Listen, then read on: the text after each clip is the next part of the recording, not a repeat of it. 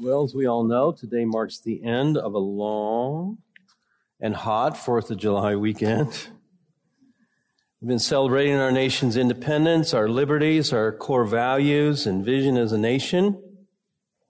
Today also marks the end of our teaching series on being salt and light. Jesus calling us as his followers to live out his kingdom, bringing light into the shadows and bringing the savor and preserving influence of God's kingdom into our world.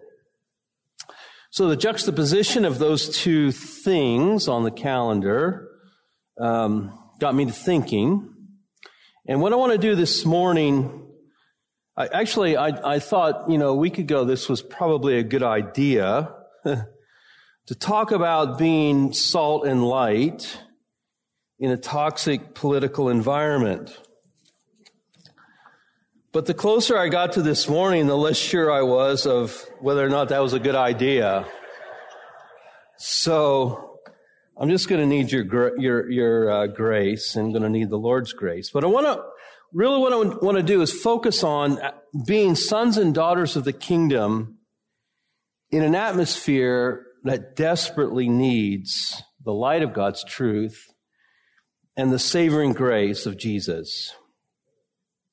Now, uh, I just told Debbie before I walked up here, like, I'm really nervous. Um, so let me just share with you some of my hesitations and caveats. I hesitate to raise these issues um, because just mentioning certain topics can be incredibly polarizing. Even amongst a group of people like this who love one another, we have folks here all across the political spectrum. We have Rush Limbaugh Christians and a former officer of Black Lives Matter New Haven, all here in the same family. I think that's a good thing. I think that's a really good thing. Um, but what it means is that um, we can generate sometimes more heat than light, even in our own discussions about these topics. And also hesitate because I think boundaries need to be respected. I'm your pastor. I'm your shepherd. I'm your teacher. I'm not a paid political pundit. I'm not a political commentator. But the vision and ideals of the kingdom of God and the vision and ideals of the American political experiment and self-government have a lot of overlap. A lot, a lot of overlap. In fact, there's always been a strong undercurrent, a strong, mm, let's just say, a strong temptation to think of this experiment called America. There's been a temptation to think of America in the language, the imagery, the ideals of the kingdom of God. Phrases like a city set upon a hill are part of our history and an important and significant part, certainly worthy to be celebrated, but it has an impact to think, for us to think that America is an expression of the kingdom of God on earth. Phrases like manifest destiny, the world's last best hope have been, and some continue to be part of our ongoing political dialogue. Let me just pause here for a second and make a couple observations. First of all, America is not the kingdom of God. That's blasphemous. Further, and I know some of you strongly disagree with me about this, America was never conceived by the founders to be a Christian nation. It was not. It was founded by mostly God fearing men but it was their intent to found this country as a non sectarian republic. I think that's a blessing, something for which we ought to be grateful. Secondly, just another observation, I do believe in American exceptionalism as a historical reality to be celebrated. Now it's unfortunate and uh, grievous to me that our current president and our former president, our last president, neither one although they talked a lot about American exceptionalism, neither one of them really understand what it means. American exceptionalism has nothing to do with whether or not the women's World Cup soccer team wins today, or whether or not our army or our economy are the strongest in the world. That's not what that term historically means. When founded, this nation was an exception to every other national enterprise in the history of the planet. This nation is defined not by ethnicity and geography, blood and soil, but rather it's defined by ideals, by a vision that people surround and subscribe to, and that's why they came here. And this is a nation, this is the real American exceptionalism. This nation was built on the radical notion that the government is accountable to the governed, and that both the state and the populace are answerable to the Almighty, to the Creator. Those ideas are what make America exceptional in the history of the planet. And those are worth celebrating. And those are far more important than whether or not our Olympic teams or our army or our economy are the greatest in the world. That's what defines our exceptionalism. And it's worthy of celebration. So, next to last hesitation I will share is that it's always easy when talking about these things not to be heard because our defenses go up. And it's easy for what I'm saying not to be heard or to be misheard. There's no feedback loop in a sermon for clarification, for questions, for discussion. And some of you, I can see in your faces, your walls are already halfway up. Some of you have already turned me off because you didn't come here to hear about politics, you want to hear about Jesus. Can I get an amen to that? I'm an amen on that. and others of you are waiting to see if I will reinforce your beliefs or if I'll offend your views. Or some of you are just hoping to see if I'll step on a landmine. so those are some of my hesitations. My last hesitation is whenever I try to do this stuff, I never have enough time. And um, so I've been feeling that all week, and we'll be out of here by four, I can guarantee you. all right, with all those hesitations, caveats on the table, let's pray. Father, we need your help. We are grateful for this land. We're grateful for the men and women who came here, especially those, Lord, who came to serve you, came to find a place where they could worship in freedom. And for those, that extraordinary collection of wisdom, Lord, these individuals we call our founders, who had such a grand vision and whom you inspired with such wisdom, Lord, to put together a framework for a nation that has given us such great liberty. And Lord, for that we're grateful. And I pray that you would help me, Lord, represent you well, and all of us, Lord, that we might be sons and daughters of the kingdom, first and foremost of all. And we pray this in your name. Amen. All right. The topic is being salt and light in a toxic political environment. And my goal as I talk to myself, because I've been talking to myself all week about this. I've been preaching to myself as I've been preparing to preach to you.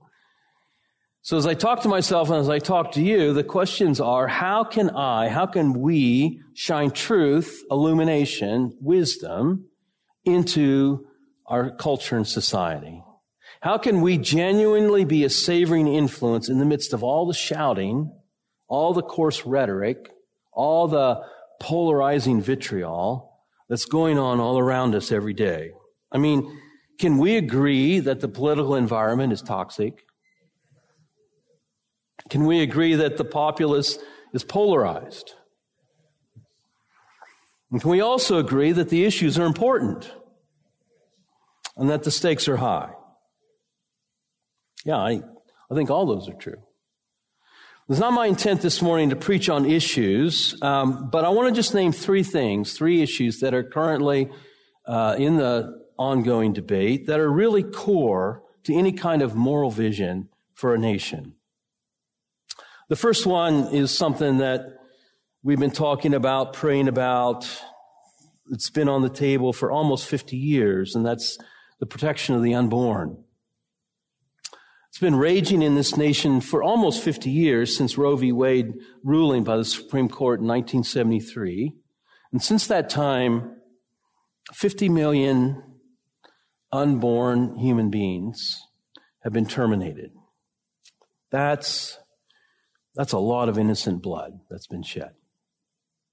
Now, every time we touch on this issue, I, I just, I need to say this. There's extraordinary mercy in the heart of God for anyone who's been involved, been touched by, um, made a choice for ending a pregnancy. There's an amazing grace and mercy in God's heart for any of us on any thing where we've fallen short of his glory, but I've seen it so many times over and over and over again as I've prayed with men and women who've been involved in this choice, just seeing the heart of God touch them and bring healing and forgiveness over this issue. It's, it's amazing to be part of that. But at the beginning of this year, we saw a handful of states, Virginia, New York, Massachusetts, enact some of the most radical pro abortion laws that could be conceived of. Making it legal up to, and in some cases, even in the words of the governor of Virginia, after birth, making it legal to terminate the life of the child. It seems for some in our nation that the practice of abortion has been elevated to more than an unrestricted right it's become an unquestionable, celebrated expression of the common good. That's going on in this nation around us. But at the same time, other states like Georgia, Alabama, Missouri have outlawed, outlawed abortion after six weeks in almost any case, except to save the physical life of the mother. Clearly, we're a house divided on this issue. And the states are lining up, some on this side, some on this side, to the radical fringes, the radical extremes of this particular issue. Now, this is clearly a moral issue, and, and it's one I believe the Bible speaks to quite clearly. God is the author of human life. And each and every child, born and unborn, bears his image, created in his likeness. So this has been going on around us for almost 50 years. How are we to be salt and light in the midst of this battle that's been raging since 1973? And just, you know, just as an observation, it seems to me that there was a tremendous shift, um, you know, on this issue when those who were advocating for life in the womb when they moved away from, you know, violent and angry rhetoric and just moved toward quiet uh, demonstration of presence, attitudes in this nation began to shift. You know, when protesters went to the Supreme Court with tape across their lips, not saying anything, but just there as an advocate for unborn life, instead of posturing as, you know, people who are angry, just posturing as people who are grieved, attitudes in this land began to shift. That, there's some clues there about how to be salt and light, even in an extremely divisive issue. All right, let's move on. That's one issue. Just we all know this is going on. Here's another one. Sexuality and gender has become another major battleground in the social and political arena. And the delinking of gender from sexual biology has been a concept that has advanced rapidly over the past decade in academia, certain cultural and political circles. We've watched this. It's happened with tremendous rapidity. Can I just say that confusion about sexuality and gender has many different expressions in the human family. And can also just say it touches almost every one of us. Just think about, think about when you were an adolescent. Every one of us contains within ourselves some expressions of what it means to be male and what it means to be female. We all have some measure of both of these qualities within us. There's a spectrum in the human family. But the kind of confusion that we experience and that's being uh, trumpeted in our society today seems to me is a manifestation of the brokenness of our world and some of the confusion at a societal level. Now, can I also say that the Father loves every member of the human family? I believe this unequivocally. But he also expressly tells us that we've been created male and female for a purpose. It represents his image.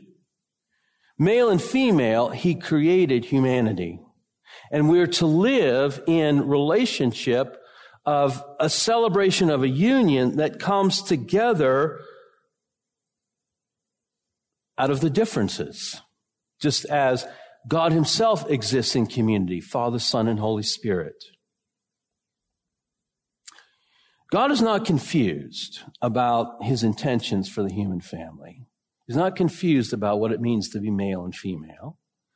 Nor is biology confused, except in the rarest of cases.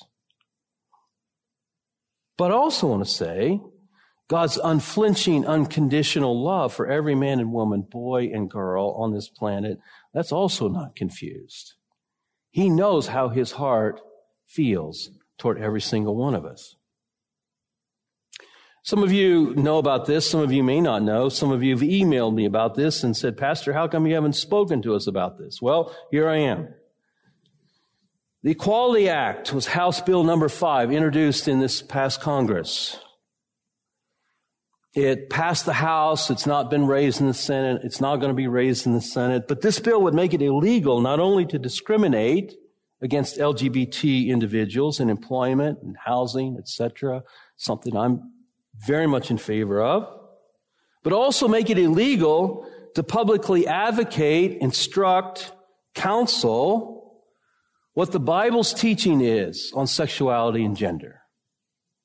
Even to the point of Although I've said almost little about this, I, what I've just said would skirt towards violating this law as it's written. It's not a law, as this bill was written. That seems to me like a pretty serious situation when it comes to defining the human family and our culture and society together. All right, that's the second issue. Third one, very currently in the news, is the issue of how our nation treats immigrants what it means to have and protect a border. Now, God has a lot to say to his people Israel in the Old Testament about the treatment of strangers, foreigners, sojourners in the land. Exodus 22, 21 says, and Bob, if you want to put that up on the screen, the Lord says, do not mistreat an alien or oppress him, for you were aliens in Egypt. Clearly, the Old Testament perspective is that Israel was God's chosen people. Their land had been given to them by God. But the Torah, God's instruction, the Old Testament law, has a lot to say about justice, fair treatment, welcome for non Israelites. It's very clearly a high value to the Almighty. And how a society, how a people treats those who are other treats those who are marginalized is very important to the Lord. It goes very core to his heart. That's a biblical principle. It's clear.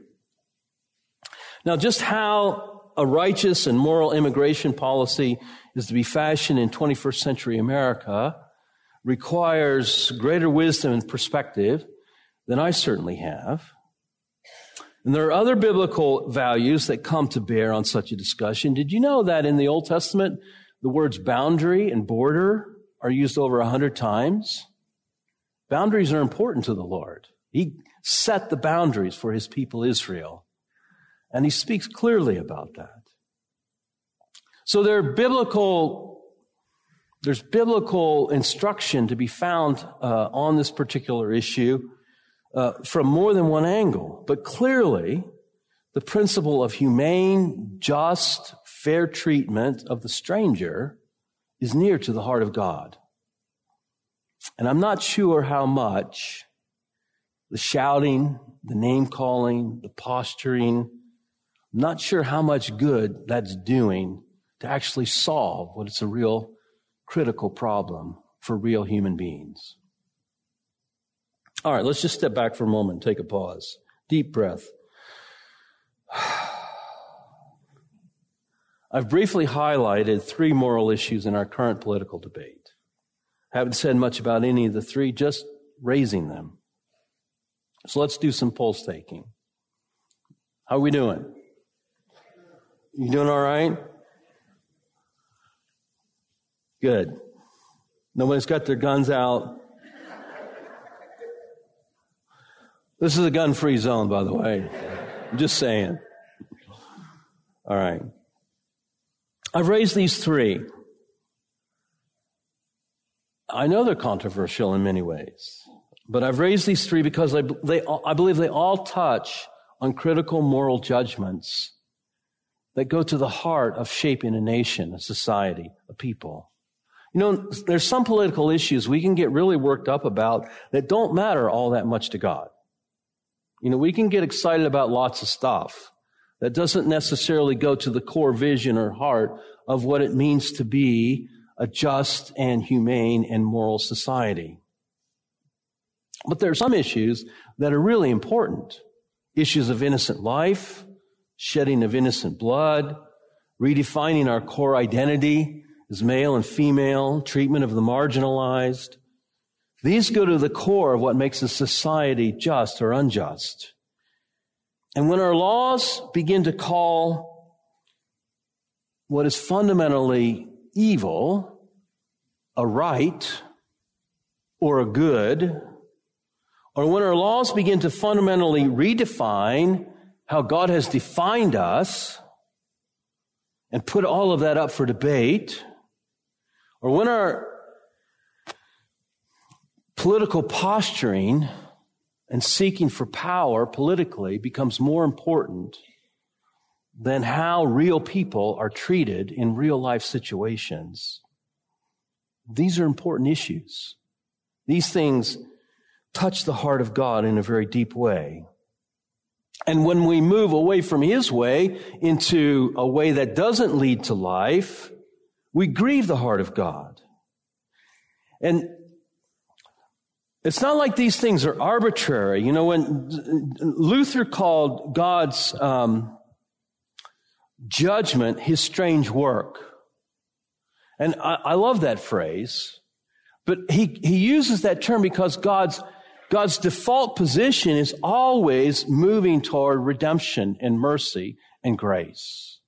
But there are times when God releases judgment, and primarily the way God releases judgment is He just allows us to have the things that we choose. And many times the things that we choose just lead to more and more confusion and shadows and darkness. And His blessing is lifted and the door is open for greater confusion and greater consequences, greater negative consequences to have their play in our individual lives, in our families, and on a corporate level in society. Now, so far, all I've done is just barely set the table. Oh, one more thing. All around these issues and others, we have some of the most coarse political rhetoric going on that I can ever remember. And I can remember back to the 60s when it was pretty rough. But the only thing the opposing sides in this current political debate have in common is the way they dehumanize, revile, and denigrate the people they disagree with. I never realized I lived in a country where there were so many Nazis. Uh, no matter what side you're on, the, per- the person who disagrees with you is a Nazi. And this dehumanizing rhetoric is flaunted with such incredible self-righteousness, self-righteous indignation, and moral outrage. I read this past week a quote that I think applies. You can be sure you have created God in your own image if he hates all the same people you do.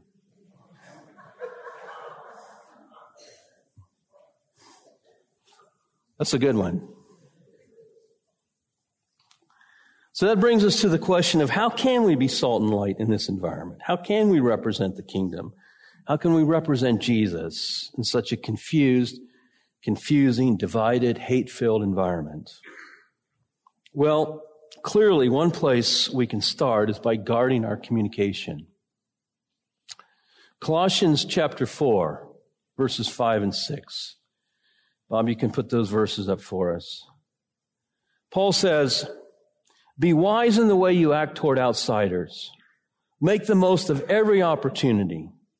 Let your conversation be always full of grace, seasoned with salt so that you may know how to answer everyone. Let your communication, your conversations be seasoned with the salt of grace. We don't need to add to the toxicity of the ongoing shouting match all around us. That's one place we can start. Now, notice, I'm not saying just keep quiet on these important issues and only talk about Jesus, but I am saying Whatever you're talking about, speak like you're representing Jesus. That's one way to be salt and light. Now, I had just an amazing coincidence this week as I was preparing this. I was working on this at my desk. I had to go out and run an errand. I got in the car. My radio was tuned to the local station that broadcast the Red Sox games. And um, as I was driving to where I was going, I was listening to a pastor colleague. Um, we're not close friends, but I'd call him a friend. He hosts a local talk radio show. And I listened to him call a certain national politician with whom he disagrees, called her because of her views. I, I, I listened to a pastor call this woman a detestable human being. I need to call him. I, am seriously, I need to call him and have a conversation. It's grievous. I was grieved. I'm grieved. This is not being salt and light. Can we just be real? I mean, this, this that's not good. Now, conversely, a couple months ago, I read a, a post on Rich Luzetti's Facebook page he, he wrote, he posted, I refuse to lose a, fr- lose a friendship over a political argument. Good for you, Rich. I'm liking you in this sermon.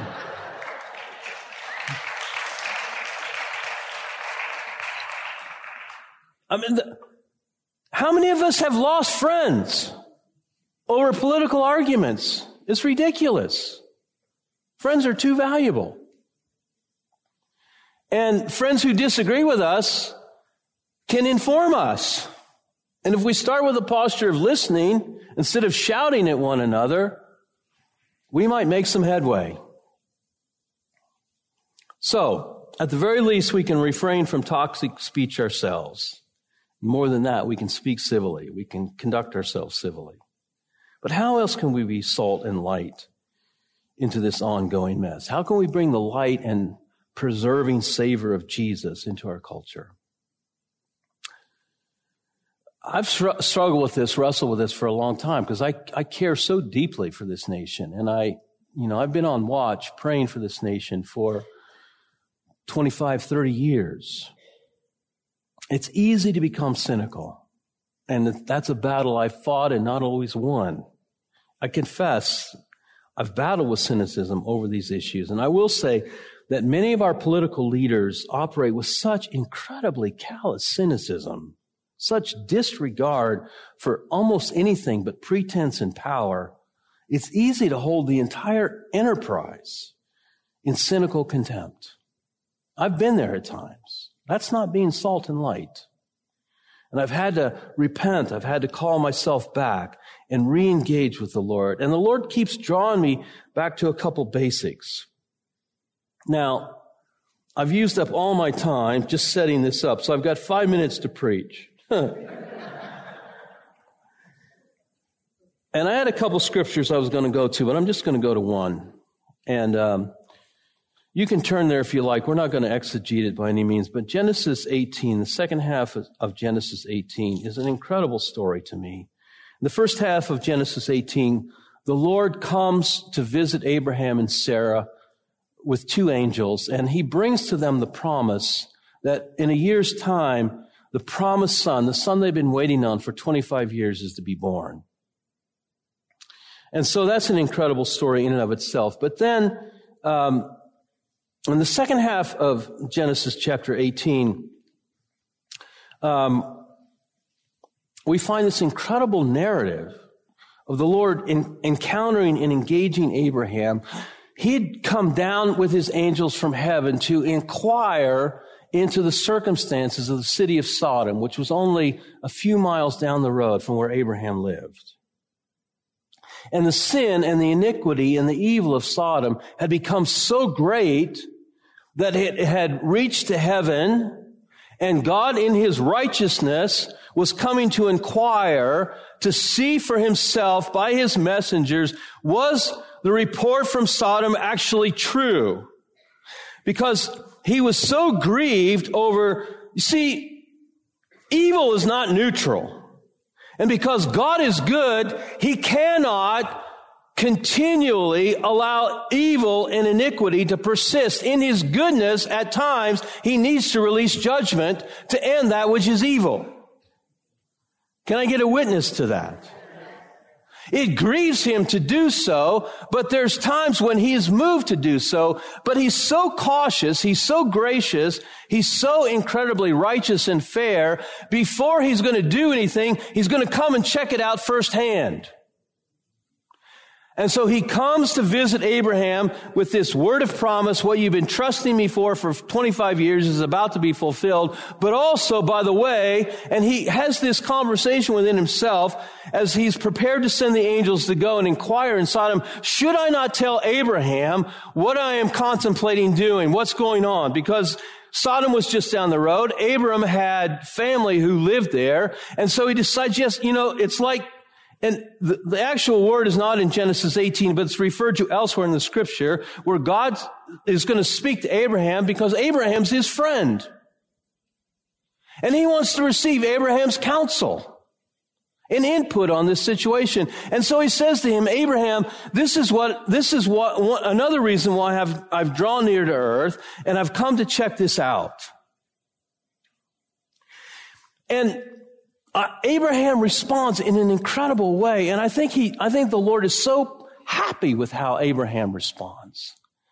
Abraham is grieved by what's going on in Sodom, but he's more grieved by what the Lord says he's about to do. And so Abraham says to the Lord, Oh God, are you not the righteous God of heaven and earth? And would you destroy the righteous with the wicked? I think God is so happy. I think the Lord was so incredibly pleased when Abraham responded in that way. And so Abraham says to him, Lord, what if there are 50 righteous people in the city? Would you not spare it? Yes, the Lord says. And then Abraham waxes bold and says, Well, Lord, what if there were just five less than 50? What if there were 45? And the Lord says, I would spare it for 45 righteous people. Well, Lord, please don't get offended, but what if they're 40, 30,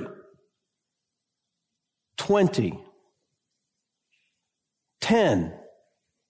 If there were 10 righteous people found in the city, would you spare it? Yes, said the Lord. How do we be salt and light in a toxic environment? Just the incredible power.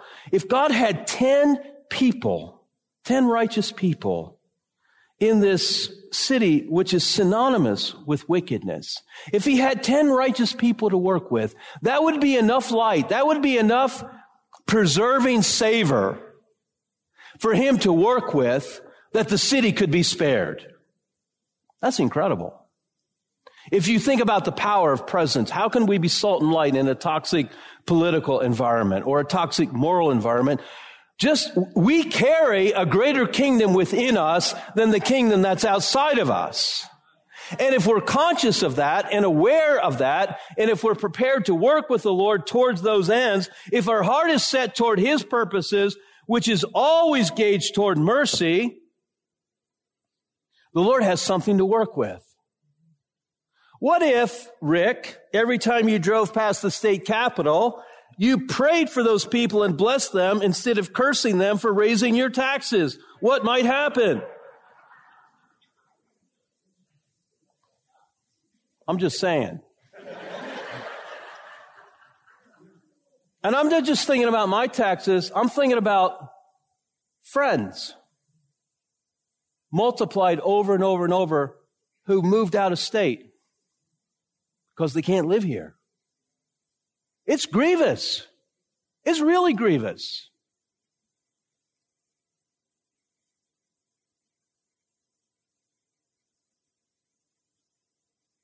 But if I don't release the presence of a greater kingdom and just add cursing to the curse that's been imposed upon us, cursing just multiplies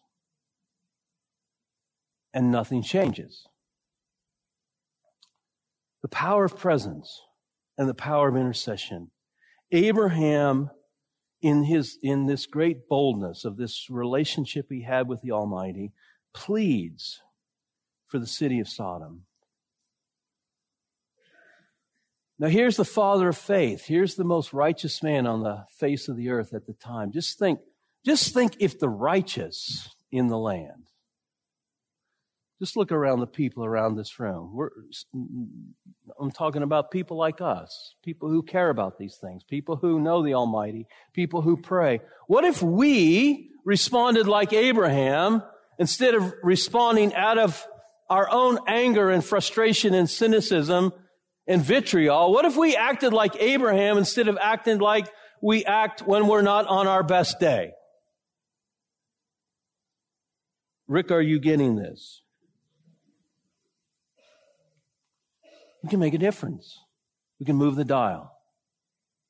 This is the power of this incredible story. Now, oh, one thing I want to say. Every Thursday night, 7 o'clock, room B5, there's a group of people who pray for the nation.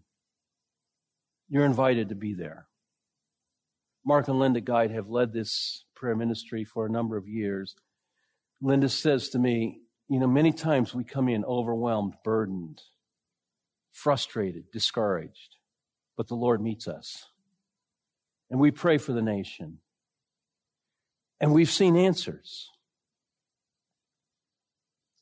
There's a whole other text I was going to look at, but we don't have time for it. I'll preach on it again sometime.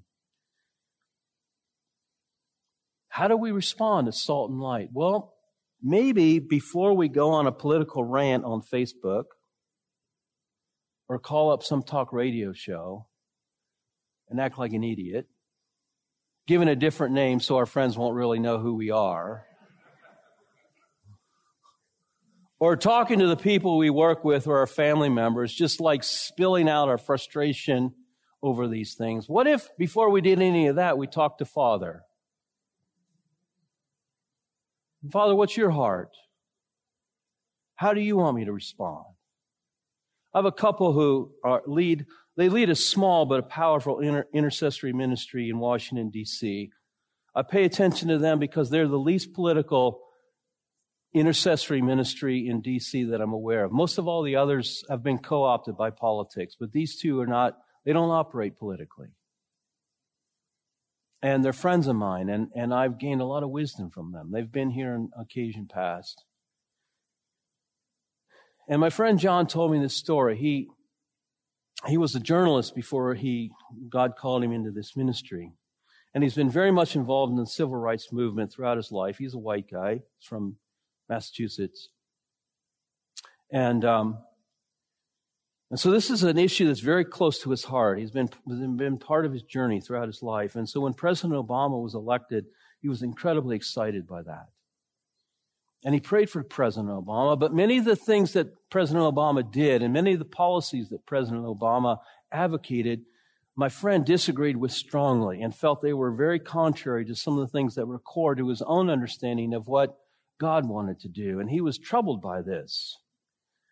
And so when he was in Israel one time on a different, for a different reason, he was there on a prayer journey. But he told me this story. He said, on the Mount of Olives, I just brought this to the Lord and said, Lord, I'm grieved by this and I don't know how to respond. And Lord, I need you to help me.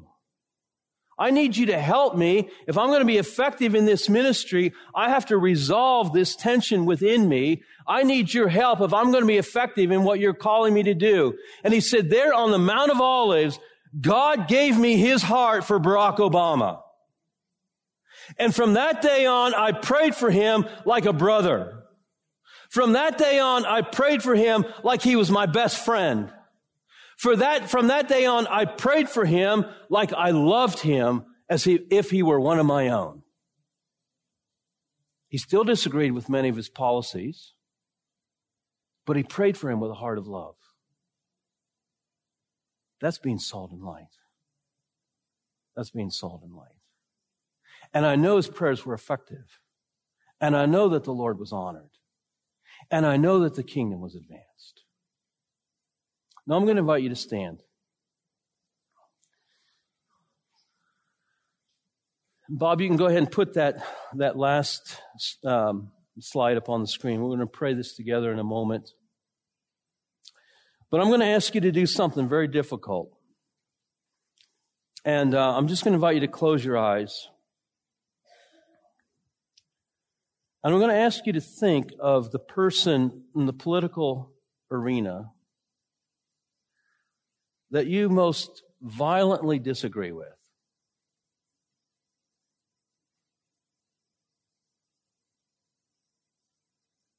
And I'm going to ask you to pray in the quiet of your own heart to pray for that person.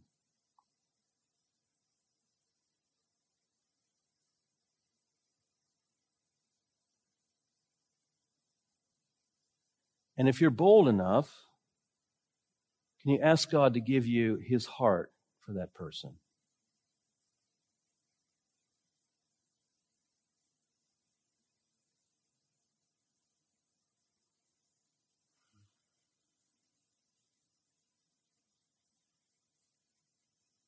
And ask the Lord to bless him or her. Really bless them, their relationships, their family, their personal life. And ask the Lord to give that person wisdom.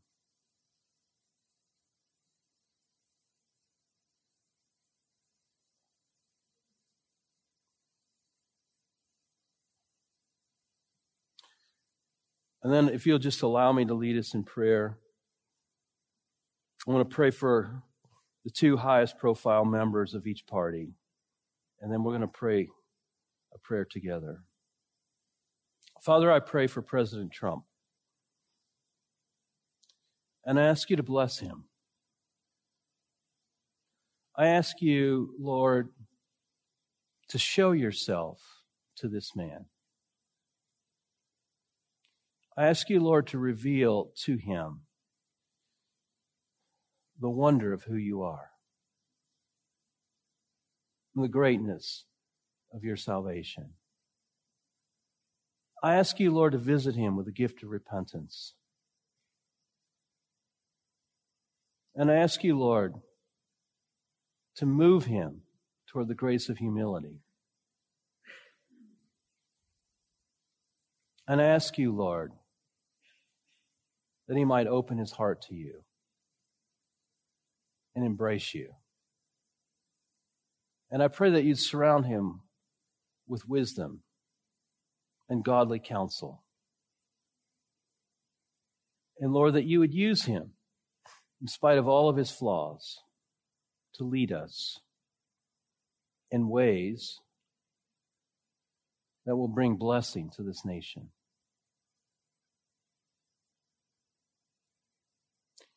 And Lord, I pray for Speaker Pelosi.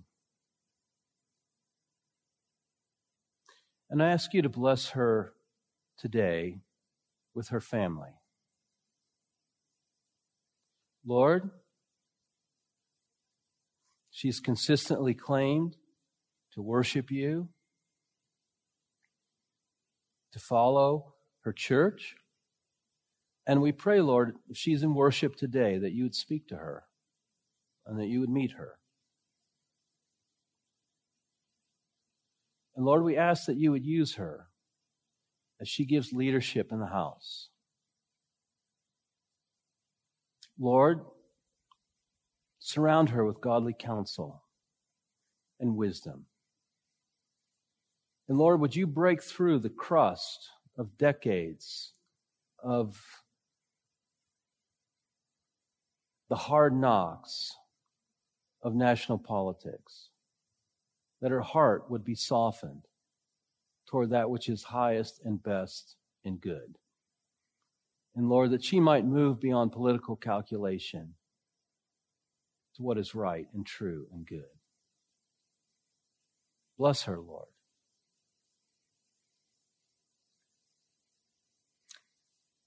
And Lord, would you visit this land once again with the gift of repentance, with an awakening spiritually? Lord, that would call us to you and call us to our highest and best ideals and fulfill the dreams in your heart for this nation.